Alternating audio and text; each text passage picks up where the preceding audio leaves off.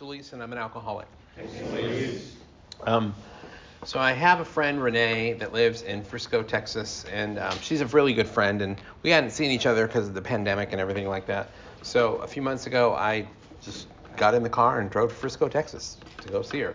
She screamed when I walked into her home group, and she's like, "What brings you to Frisco?" And I was like, "You bring me to Frisco. Like I, ne- I hadn't seen you in a long time, and I needed to see you, right?" Uh, because I've learned that we make friends in AA, but then you have to actually work at maintaining those friendships, and it takes some effort, and it's hard to do, but it's necessary, and it's always to my benefit. And so, at that meeting, there was a young man who was visiting from the McKinney group, and afterwards, we went to fellowship at some taco place, and we were sitting across eating tacos, and we got to talking, and he said, "Oh, you live in Austin? I'm gonna be in Austin next weekend." And so I said, "Oh my gosh, we should go to some meetings." So we ended up doing like this meeting marathon run when he came to visit, and we got to know each other, and we really had a great time. And um, and we I learned a lot about him. I learned a lot about um, you know his commitment to service and um, and commitment to making and then keeping commitments and um, and about uh, his higher power and about his approach to sobriety and I was just pretty impressed with him. He seemed really like a great guy and we've become very good friends in just a short amount of time. In fact, we're talking about our road trip that we're going to be taking to Arkansas in a couple of months and um, and that's going to be a great time. I'm looking forward to. Um, so uh, he just literally pulled in an hour ago from McKinney, Texas, which should demonstrate for you all how committed he is when he says he's going to show up to be our speaker. And so that means a lot when someone comes such a long distance to share their experience, strength, and hope with us. So I hope you end up loving him as much as I do, and that's Chancelor. Hey.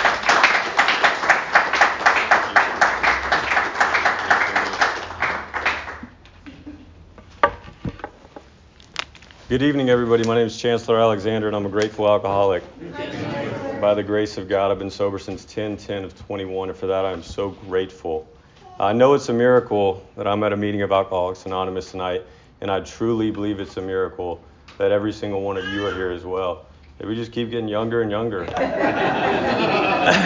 Wish I would have made it into that age. You know, we got a couple of people here in the first 90 days. I got good news and bad news. The good news is there is a solution. The bad news is this thing will mess up your drinking. So if you're not done, I suggest leaving. No, I'm just don't leave. You'll hurt my feelings. Well, I'm just kidding about that. You won't hurt my feelings because today I don't care what other people think. I'd be lying to you if I said I didn't want you to like me, but I used to get my validation off of what other people thought about me. And today, for the first time in a long time, I like myself. And that is a great feeling. You know, the book is full of promises we read some of the most famous ones, the ninth step promises, and uh, there's some really good stuff in there. Uh, I think my personal favorite is that it says I'm going to have a spiritual awakening as the result of these steps. And that has been my experience. I've had a spiritual awakening, and it's changed everything about my life. It's changed the way that I view the world, other people, and myself. Because I was a very selfish person. Talking about commitments, I'm commitment averse. And, you know, my entire life up until finding AA was expectations versus reality. I had a lot of expectations of what I thought life should be and the things that I should have. And whenever things didn't meet up, I was disappointed. And then I get in here and I hear that expectations are premeditated resentments. To be honest, I don't think I knew what a resentment was. But today I understand what they mean. And I had a lot of expectations. I thought if I came to AA, I was going to be in a smoke filled room full of a bunch of grumpy old men sitting around chain smoking, complaining about their lives. And uh, I have been to some meetings like that. But for the most part, I was surprised. Y'all were laughing and smiling, and I didn't have anything to laugh or smile about. And I remember hearing somebody say they were a grateful alcoholic for the first time. I thought that person is certifiably insane. Surely they don't mean that they're grateful to be an alcoholic. Maybe they're grateful that, you know, they're not in jail and that they got their driver's license back and they have a place to sleep. But could they really mean they're grateful to be an alcoholic? I didn't know. And I heard a lot of things in the beginning that just didn't make sense. And that was okay because I wasn't there yet. Some of the stuff was just paradoxical in nature. I couldn't understand it whenever you said that I had to surrender if I wanted to win. What do you mean? Surrendering to me meant defeat. Or if I want to keep it, I have to give it away? What the hell? You know, it just it didn't make sense and that was okay because I heard some things that were clear enough I could comprehend. Whenever you told me to get a big book and read it, to get a sponsor and use it and keep coming back. And I really like that last part. I'm not so sure why. Maybe I hadn't heard it in a while. People were telling me, "Don't come back now." You hear? and uh, I followed those instructions. I got a sponsor, and it has changed my life. And now I'm the crazy guy that identifies as a grateful alcoholic. And I really mean it. I'm grateful to be an alcoholic because had I not found this program and discovered what alcoholism looks like in my life, I would either be dead or continuing to sleepwalk through my life, taking advantage of and hurting the people that love me the most. I've got a good friend of mine, and we went out to eat a couple weeks ago, and he knows I'm in the program. He asked me if it was okay if he had a beer with his dinner. And I said, no problem. It's not going to bother me at all. And we're sitting there, we're eating some really good food, and he's just nursing this beer. I mean, I've never seen somebody drink a beer so slow. And we've been there about an hour. You know, our tongues are getting tired. We're having a great time, and I'm looking. He hasn't even gotten halfway through with his beer, and it's bothering me at this point because I know it's getting it's getting warm, and and so another 15 minutes go by, and and uh, he says, you know, man, this has been great, but I've got to go. And I'm like, I'm thinking, you got what? You haven't finished your beer? And at this point, I realize he's not going to finish it. He's going to leave it there halfway full, and that bothered me. You know, if you would have asked me if he could have half a beer, I would have said no. No, no, no. You're, you're either going to finish it or you're not going to have it. But that's because I'm different. You know, I have this mental obsession when it comes to alcohol. And when I drink it, I don't know how much I'm going to drink. And uh, speaking of alcohol and, uh, and being drunk and all that, you know, I'm going to talk to you about that tonight because this is Alcoholics Anonymous. And out of respect for the singleness of purpose, I'm going to try to keep it to alcohol, getting drunk, and drinking. But my experience is it comes in all forms. It could be solid, liquid, gas. You know, I, I didn't used to jive with the whole disease concept. I thought that that was hogwash and it was a cop out. You know, I spent a long time thinking that I just needed to have more willpower to be a little bit stronger next time and not cross that line. And today I understand. I had been at dis-ease my entire life. And I, when I got in here, it made sense. And so today I understand that I have a disease that's rooted in my mind that's trying to kill me. And it, it does that by convincing me that something outside of myself is going to fix the way I feel inside. Whether that's alcohol, drugs, sex, money, going somewhere, doing something, it's always telling me I need something from out there to make me feel better in here. And so, whenever I talk to you tonight about alcohol and drinking, just know that I could mean an assortment of things. Uh, and I'll tell you a little bit about what led me to this point. You know, I was born in Texas, uh, near outside of Dallas, and uh, you know, I'm sure it was the happiest day of my parents' life because they just hit the child jackpot. You know, I was born and my mother's holding me, and uh, pretty soon they had to take me away because I stopped breathing. I've had a thing for dramatic uh, drama, I guess. And I spent the next couple days in the NICU, and this was the beginning of what would become a, uh, a repetitive thing in my life. You know, they were worried sick about me, and I was at near death myself. Spoiler alert, I survived. And, you know, I had a really uh, great childhood for the first five years. I remember things being phenomenal for the most part. My grandmother moved down and helped raise me. We were very, very close and uh, I never uh, needed for anything. I wanted for a lot, but I never needed for anything. And whenever I was about five, I lost two of my uncles uh, within a 12 month period. It was both of my mother's brothers and both of my grandmother's sons. And so the two women that were taking care of me had just lost the two closest men to them in their life. And it sent them into a severe depression that I don't think they ever got out of. And I began to be a little bit enmeshed in that relationship, codependent. I learned that I could use humor and, and be, be whatever they needed me to be to help make them feel better. And early on in my childhood, two things were apparent that school came really easy. I didn't need to do much studying. I was gifted, and that I was always in trouble. I was in the principal's office all the time, constantly uh, getting parent teacher conferences. I, I, heard that recess was a lot of fun, but I was always in timeout. And at 12, a lot of things changed in my life. Three very important things happened at that age. I got my first girlfriend, and I was crazy about her. Uh, I got my first job, and I fell in love with making money, and I tried alcohol for the first time. So you see, I got a little extra coin in my pocket from my job, and I felt like a man. Now I got this girlfriend, I can take her out, right? I'm a real man. So we would get dropped off at the movie theater. and then I would tell her, baby, get whatever you want. You want the large popcorn? Get some M&Ms too. And uh, and things were things were going good. They were going really good. And she broke up with me, and I took it really hard. And I want to preface that a lot of the things I'm going to talk about tonight, I didn't realize for a long time. There's power and there's clarity that comes with working in these steps and working through them. And so I can look back now, and hindsight is 2020, but I didn't realize the things that were going on at the time.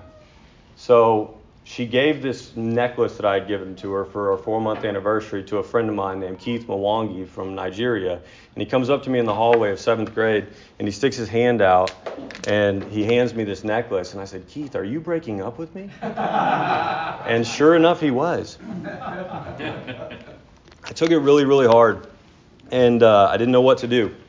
So I cried for three days. And I did the only thing that made sense. I got her back and then I broke up with her. that was that that was the only thing I knew to make me feel a little bit better. And from that day forward, I told myself I was never going to let anybody hurt me that way again. And I started building this wall around my heart. And I started viewing girls differently. I was no longer that sweet, innocent guy that was buying necklaces for a four month anniversary. And it just changed a lot. And then I had my, my first drink and it was amazing. I fell in love with it from the beginning. We went, we snuck out of my buddy's room uh, after drinking at, uh, some stuff we took from his parents. We went smashing pumpkins and running around, laughing, and I just remember feeling so free, and it was so fun. And I knew immediately that I wanted to do it again as soon as I could. And so I equated fun to drinking and drinking to fun. They were one and the same. And I began hanging out with a lot of older kids and that was just uh, what I wanted to do, and it was all I really did. And so I remember getting caught for the first time.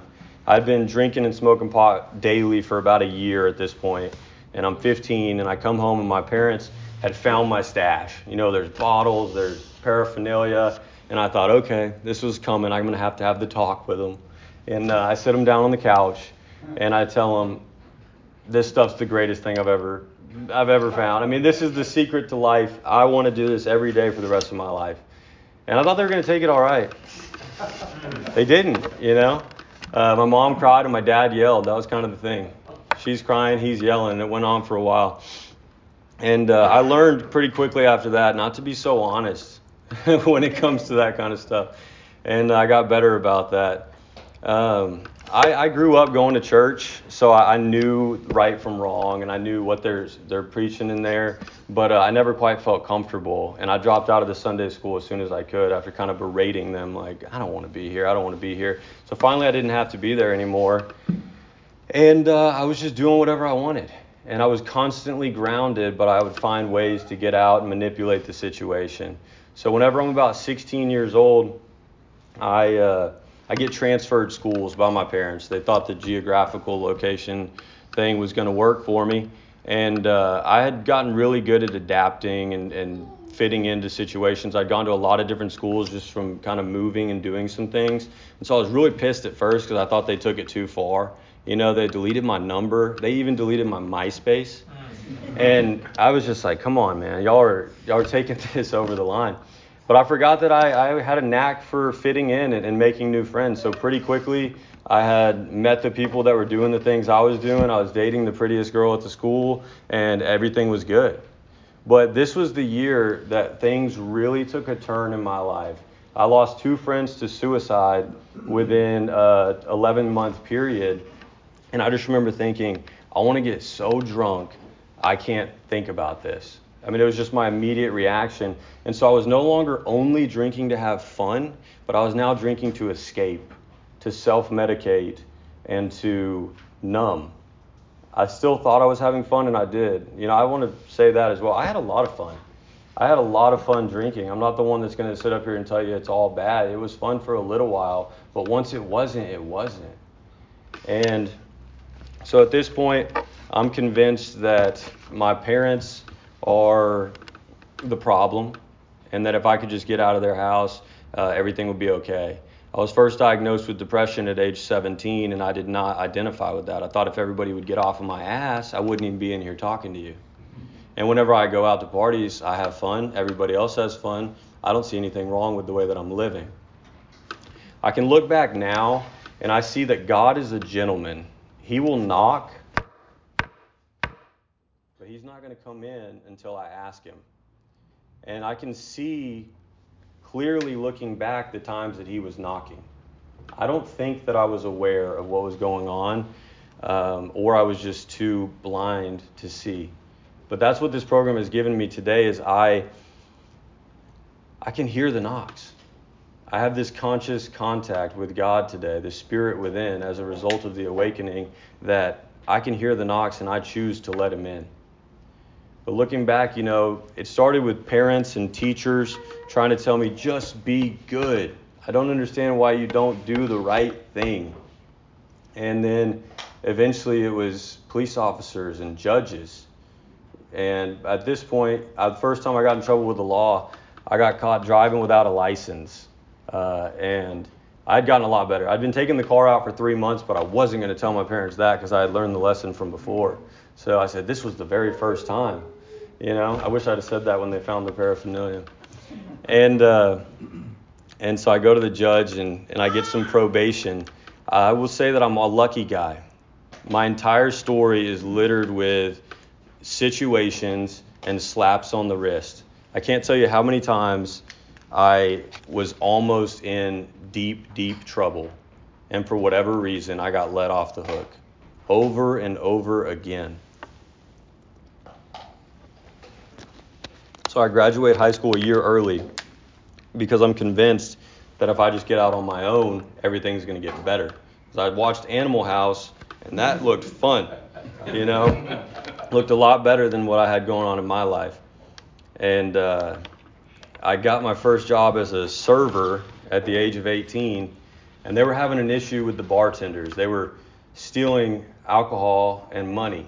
And so they had this brilliant idea that because TABC says you can have an 18 year old bartender, that they were going to promote somebody for the first time, an 18 year old. And they said, well, surely Chancelor's not going to steal money and alcohol. and uh, they taught me how to do that, the people behind the bar. And so it was a perfect job for me. I loved it. My grandmother lived across the street from the, the bar I was working at. And at this point, her and I are extremely close. And I found out that she was an alcoholic. I never knew. It was like a family secret you know, but she was a binge drinker. She wasn't a daily drinker, but when she drank, she got drunk. And so we started drinking together when I was about 15. And, uh, and she was a hell of a lot of fun for the first two drinks. First two drinks, great. After that, it was super mad or super sad. And, uh, and so I'm having a, a hell of a time doing this. And I remember, let me back up a second. I worked at a movie theater and this is one of the slap on the wrist. So I, I'm I'm cleaning up a theater, and I'd just gone out on a break and gotten high, and I had a big bottle of Jack Daniels in my car that I was sipping off of, and uh, this is like the last uh, showing of the movies, and I'm, I'm sweeping, and it's just me in there, and a police officer comes in, and he says, "Excuse me, can I talk to you?" And I'm thinking, talk to me? And he says, Yeah, I need to talk to you. And he says, Somebody called and said that you were doing some things on your break that you shouldn't have been doing. And so we go round and round. And long story short, he he gets me outside and they got the place lit up with like five cop cars. And I, am trying to play hardball, but they're threatening to get a dog and all this crap. So they, they get it all out there, the, the pot and the, the liquor. And I'm convinced I'm going to jail. And they sit me down and there's like six of them and they're giving me this intervention style talk. And I can't remember much of anything that they said, but I, am pretty sure they said if you like they're talking about the guys in their in their high school that they went and they went down this path, and I'm almost certain they said you keep this up, you're going to wind up behind a podium talking to a bunch of people, telling them, and uh, and I couldn't hear a word they said. You know what I mean? I couldn't hear a word they said. They called my dad, and that was one of the final straws. He had told me he would never come get me out of trouble again, but he did. And this was just a couple months before I graduated high school, so I was I was just done. You know, I just had to do it on my own after that. And I ended up getting fired from the uh, the restaurant as well, but that wasn't my fault. I forgot to tell y'all, everything that happened to me wasn't my fault. it was always wrong place, wrong time. You see, I was told that I should. Uh, my dad always said, you've probably heard this, uh, to learn from other people's mistakes. But I always thought, man, I don't make the same mistake twice. And I thought that was smart. But then I realized how many mistakes there are to make. And it's just, there's, there's too many. And there's too many. And the people liked me, man. Both of the managers at the Cinemark and the uh, restaurant, they didn't want to fire me. It was just the circumstances. They said you were a great employee. We didn't have to. We wouldn't want to fire you, but man, the the parking lot was lit up. you know, like we have to do something. And and so I always grew up being a, Longhorn fan. Any Longhorn fans in here? Got a couple. So so I was dating this girl, and she was a, a Aggie. Her family was all Aggies, and I I was like, ah, I don't know about that.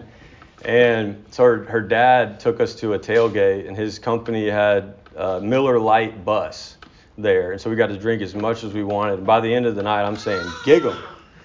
And so I end up heading down to College Station, and, you know, I had this bar. And I'm not talking about the collection of liquor in my apartment or the tavern that I'd go to in the evenings to get drunk, but it was this standard that I judged myself and other people based off of. Because at this point, I'd never been arrested, so I was always like, I'm not going to get arrested. If I get arrested, you know, then maybe I have a problem. And so I do what any good alcoholic does, and I just lower that bar. And so my time in College Station was filled with just lowering the bar. Sure, I got arrested, and looking back, God was knocking. I couldn't see it. I was pissed. You know, it wasn't my fault. And I had to pay a lot of money and probation and all that crap. But I look back now and I see that two of the guys I was running with were dead within six months. You know, and I didn't see that for a long time. God was knocking and I had an opportunity, but I just wasn't ready. And so the next thing was, you know, well, I can't have a problem. I've never overdosed. Let's lower that bar. I've never been to the hospital.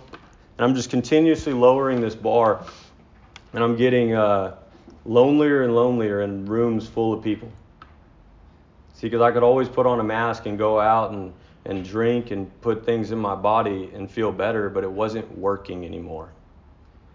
And I didn't know what to do. So, pretty shortly after that, I get some news from a doctor that I've had this condition that I've had since birth. And uh, he says, you know, drugs and alcohol make this worse. He doesn't know anything about my past, and, and I'm pissed. I'm thinking, well, y'all should have found this at birth. you know, y'all should have found this at any physical. Like, what's going on, doctor? You know, and uh, I was really, really pissed. And so I did what anybody would do in that situation. I broke up with the girlfriend without telling her anything and went and did more partying than I'd ever done in my life because that's what made sense. I was filled with resentment towards doctors. Maybe things would have gone differently had they told me this sooner. And I get to about 23 years old, and life looks good from the outside. I'm always able to paint an all right picture. And I say, you know, it says restless, irritable, and discontent. I would add a fourth word to that for me misunderstood. I never felt like I could talk to anybody. And so I would have all this agony inside of me, and I didn't feel comfortable talking to anyone because they would just point out how, well, you have this going for you, and you have this, and like try to talk me into being okay when I'm not okay. So the only answer I had was to drink.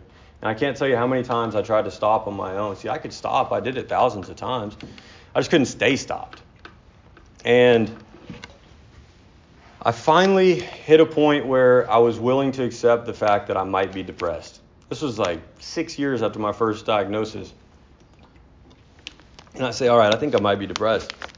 And I'm having a little bit of a breakdown and not wanting to talk to anybody in my life because family, friends, girlfriends, none of them. I just I that didn't feel understood. Nobody gets me.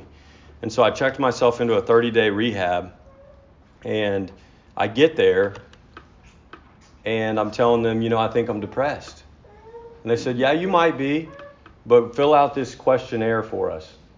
And I said, all right, you know, and it's talking about have you done this? Have you done this? How, how many times have you done this? And it's all drug and alcohol related. And I'm brutally honest. And uh, they said, yeah, yeah, you got a problem with drugs and alcohol. I was like, I don't think that's the problem. I, I, don't, I don't think you heard me right. I'm, I'm here because I'm depressed. You see, I checked myself in. I'm just trying to finally get a hang on this depression thing. And they said, yeah, that might be the case. Well, we're going to let you in on a little secret. Normal people don't end up here. Doesn't matter how you got here, man. And something happened in that in that rehab. It was the first time that I was really introduced to Alcoholics Anonymous. I mean, I had gone to a couple meetings before for different reasons, but I was so closed off. And so for the first time, I was required to get a sponsor and I was required to do the steps. And within 30 days, I was at step 8. And so I was moving through them, and things were getting a lot better. A lot better. The promises were coming true. And so I leave, and, you know, there's a lot of gifts of sobriety that come as a result of the gift of sobriety. And so I, I got active. I, I, was had a home group. I was active in the home group. I was helping others, and I just started getting all these gifts you know, new job, new truck, new apartment, multiple new girlfriends. Uh, I missed that part about rigorous honesty and practicing these principles in all of our affairs. And I, I thought that if I just didn't drink and I didn't use, then everything else was off. Everything else was cool. So I get about nine months down and, and I start having these crazy thoughts, man, because that's where it starts. And I'm thinking, could an alcoholic really not drink for nine months? I think this got a little out of hand. You know? Uh, and I was just justifying all this this crap. You know, I, I, create this crap and then I buy it. And so uh, I went out for a little bit of controlled drinking. And two and a half years of the same hell.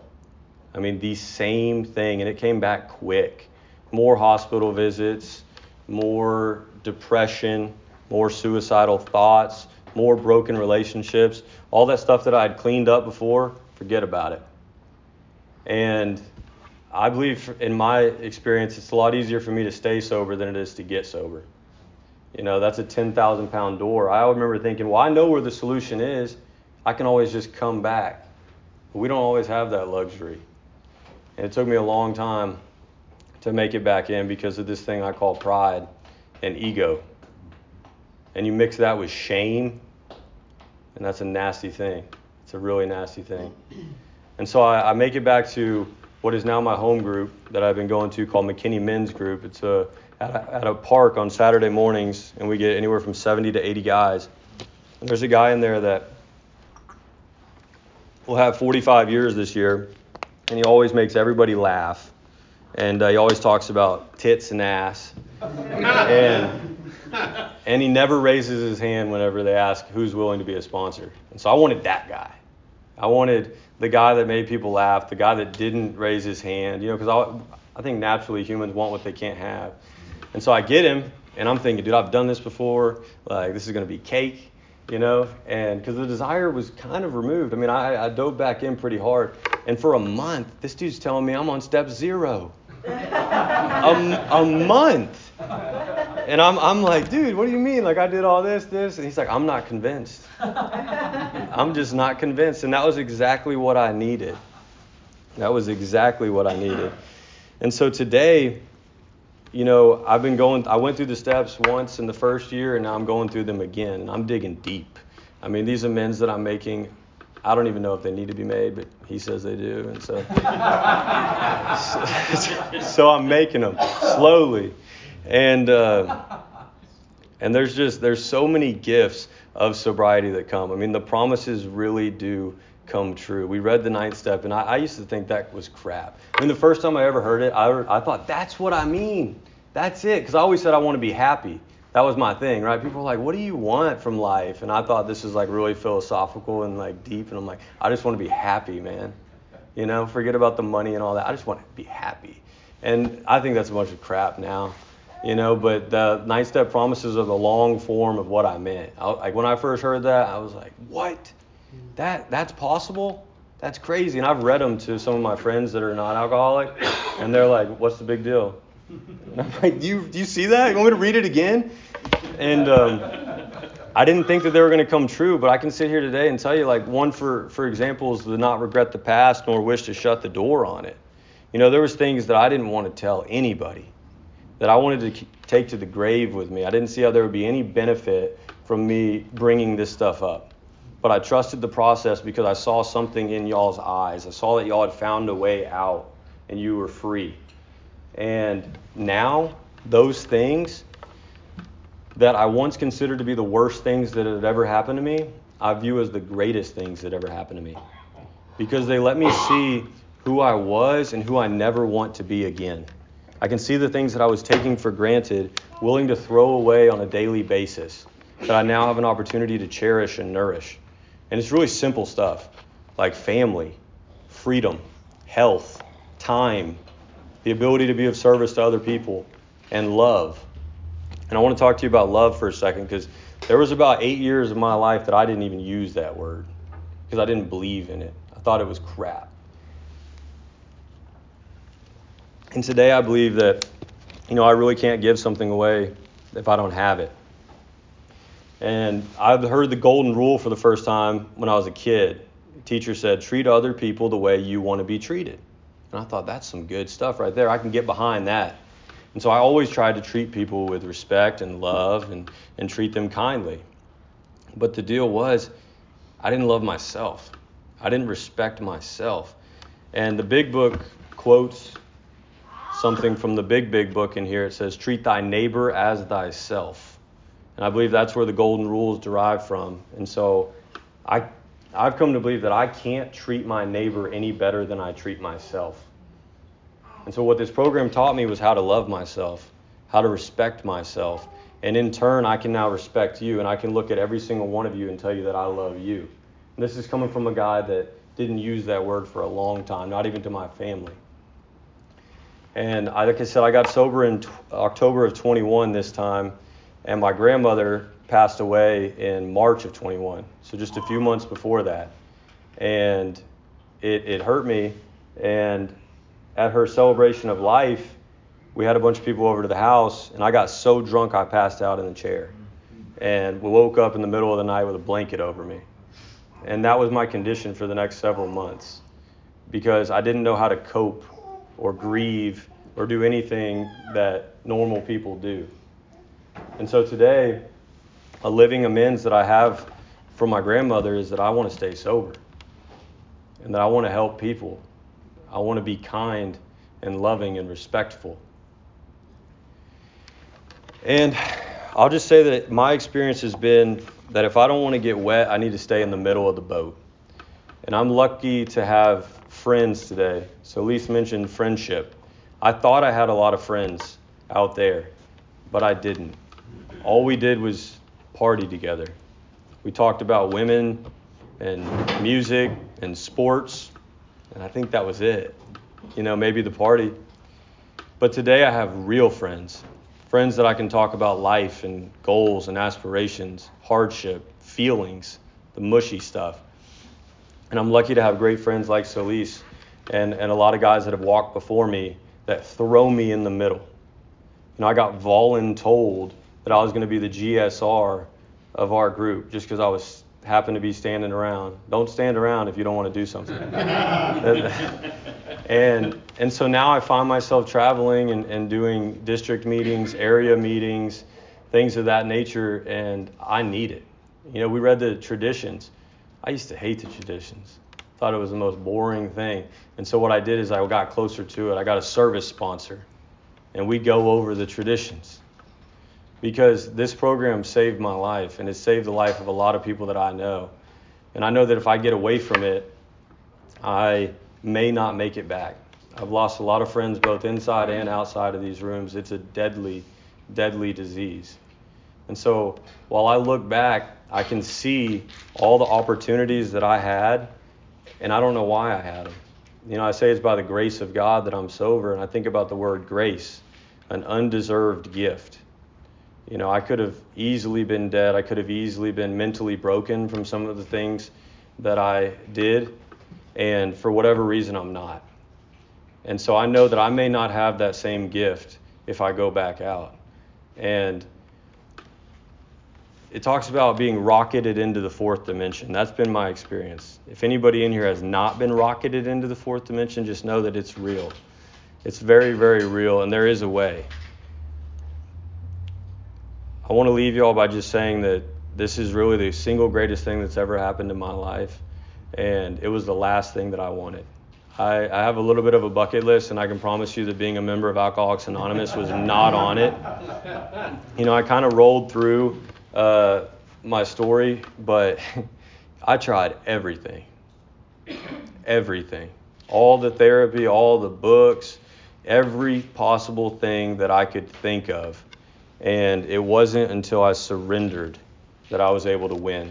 Those guys knew what they were talking about. And if I want to keep this gift that was freely given to me, I have to give it away. So I just want to thank you from the bottom of my heart from have, for having me here. And I wish you all the, the best Thank you.